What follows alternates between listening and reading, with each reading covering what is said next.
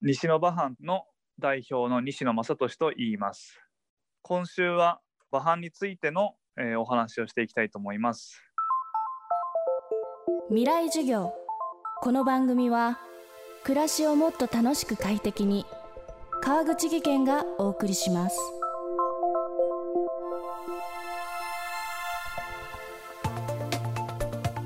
未来授業。先週に引き続き地方で存在感を発揮するローカルベンチャーにスポットを当ててお送りします。今週の講師は北海道厚真町の西野馬藩西野正俊さん。北海道恵庭市出身で2017年に北海道南部胆振地方の厚真町に移住。独立して馬藩による林業に取り組む方です。馬藩つまり馬を使った林業のこと。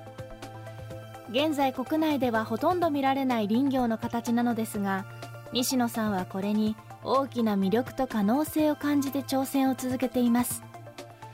未来授業1時間目。テーマは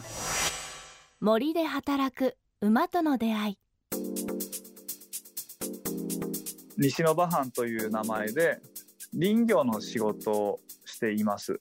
で林業全般いろいろしているんですけれどもその中でもうちには今馬が3頭いてその馬で自分が切った木をまあ搬出する丸太を引っ張る部分の作業を馬でやっています。独立して5年目ですね。まず大学で林学を学んでたんですけども白神山地の猿の研究をしてたんで、まあ、ずっと猿を追っかけてたんですけども猿が何が何を食べてるかっていうのを研究してて、まあ、林業には興味があったんですね。で卒業して北海道の自然学校で4年間働いて子どもたちにあの自然のことを教えるようなそういう活動をしていました。で自分で、まあ、実際に林業っていうものをやってみたいっていうふうに思うようになって地域の林業会社に入って毎日戦争であの国有林の現場に入るような仕事に3年間従事して、まあ、林業の本当の大変さと、まあ、面白さをどっちも感じながら作業をしていました。でその3年ぐらい働いた後に、まあ、ヨーロッパでは今はもう馬で作業をしている人がいることとか日本でも岩手県の東農の方で馬藩ということをやっている人がいるっていうのを聞いてそれで岩手に実際に会いに行ったりして馬が森の中で木を引っ張ってる様子を見たりしてすごく、まあ、ワワクワクして、まあ、今まで林業会社でいた時は当たり前のように重機が木を引っ張ってたんですけども馬があの森の中でいる姿が綺麗だったりとかその馬がすごい力で丸太を、まあ、エンジン音はもちろんしないんですけど静かにすごい量の丸太を引っ張るその迫力に感動したんですね。あ馬力的には6馬力とか7馬力ぐらいだと思うんですよ。なんか1馬力って70キロの重さのものを1秒で1メーター運ぶのをあの1馬力っていうらしいんですけどそれで言うと6馬力とか7馬力ぐらいあるかなっていうような感じです。すごく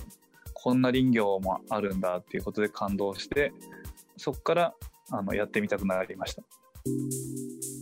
こんな林業もあるんだそう感じた西野さんその後2017年に厚真町に移住して馬藩による林業で独立することになりますちょうど林業会社辞めた後に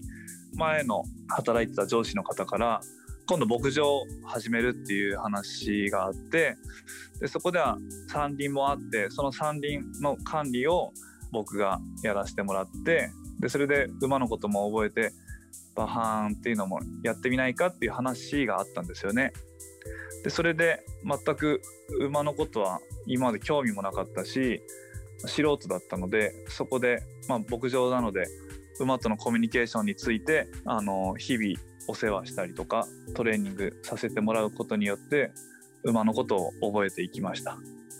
あ厚真町はですねあのその牧場で6年ぐらい馬飯の仕事を徐々に始めたりとかしてやってたんですけどもその頃に、まあ、海外イギリスとかスウェーデン行った時にやっぱりみんな個人事業主で自分の馬を持って自分のチェーンソーを持ってどこにでも仕事しに行くっていうのを見てきたのでその頃から自分の馬を自分の家で飼って独立したいって思うようになってでそれでいろいろ場所のイメージをしてた頃に、まあ、自分の実家の近くというか割とあの馴染みのあるような地域の近くあたりどうかなって思ってた頃にたまたま厚真町の地域おこし協力隊っていうのを募集する話があってただの地域おこし協力隊ではなく企業型といって自分のこれで起業したいっていう企画を持ち込んででそれで通ったらそれに3年間取り組むことができるっていう協力隊の制度だっていう説明を聞いてあまさにこれだったら可能性があるかもしれないと思えて厚真町を選びました。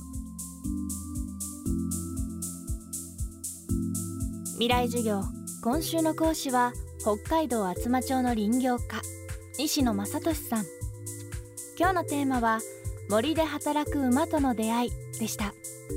明日も西野正俊さんの授業をお送りします。